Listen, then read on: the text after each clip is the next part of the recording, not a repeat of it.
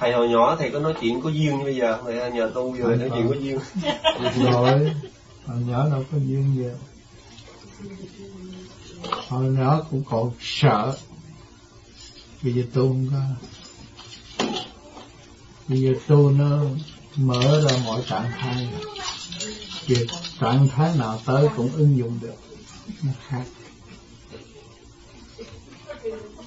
quen không quen, nhưng mà ngồi chặt thì cũng như quen lâu. À phải không chú quen lâu bồ có gì đâu. Thế gian vô năng sự mà họ cứ tìm chuyện khó họ làm.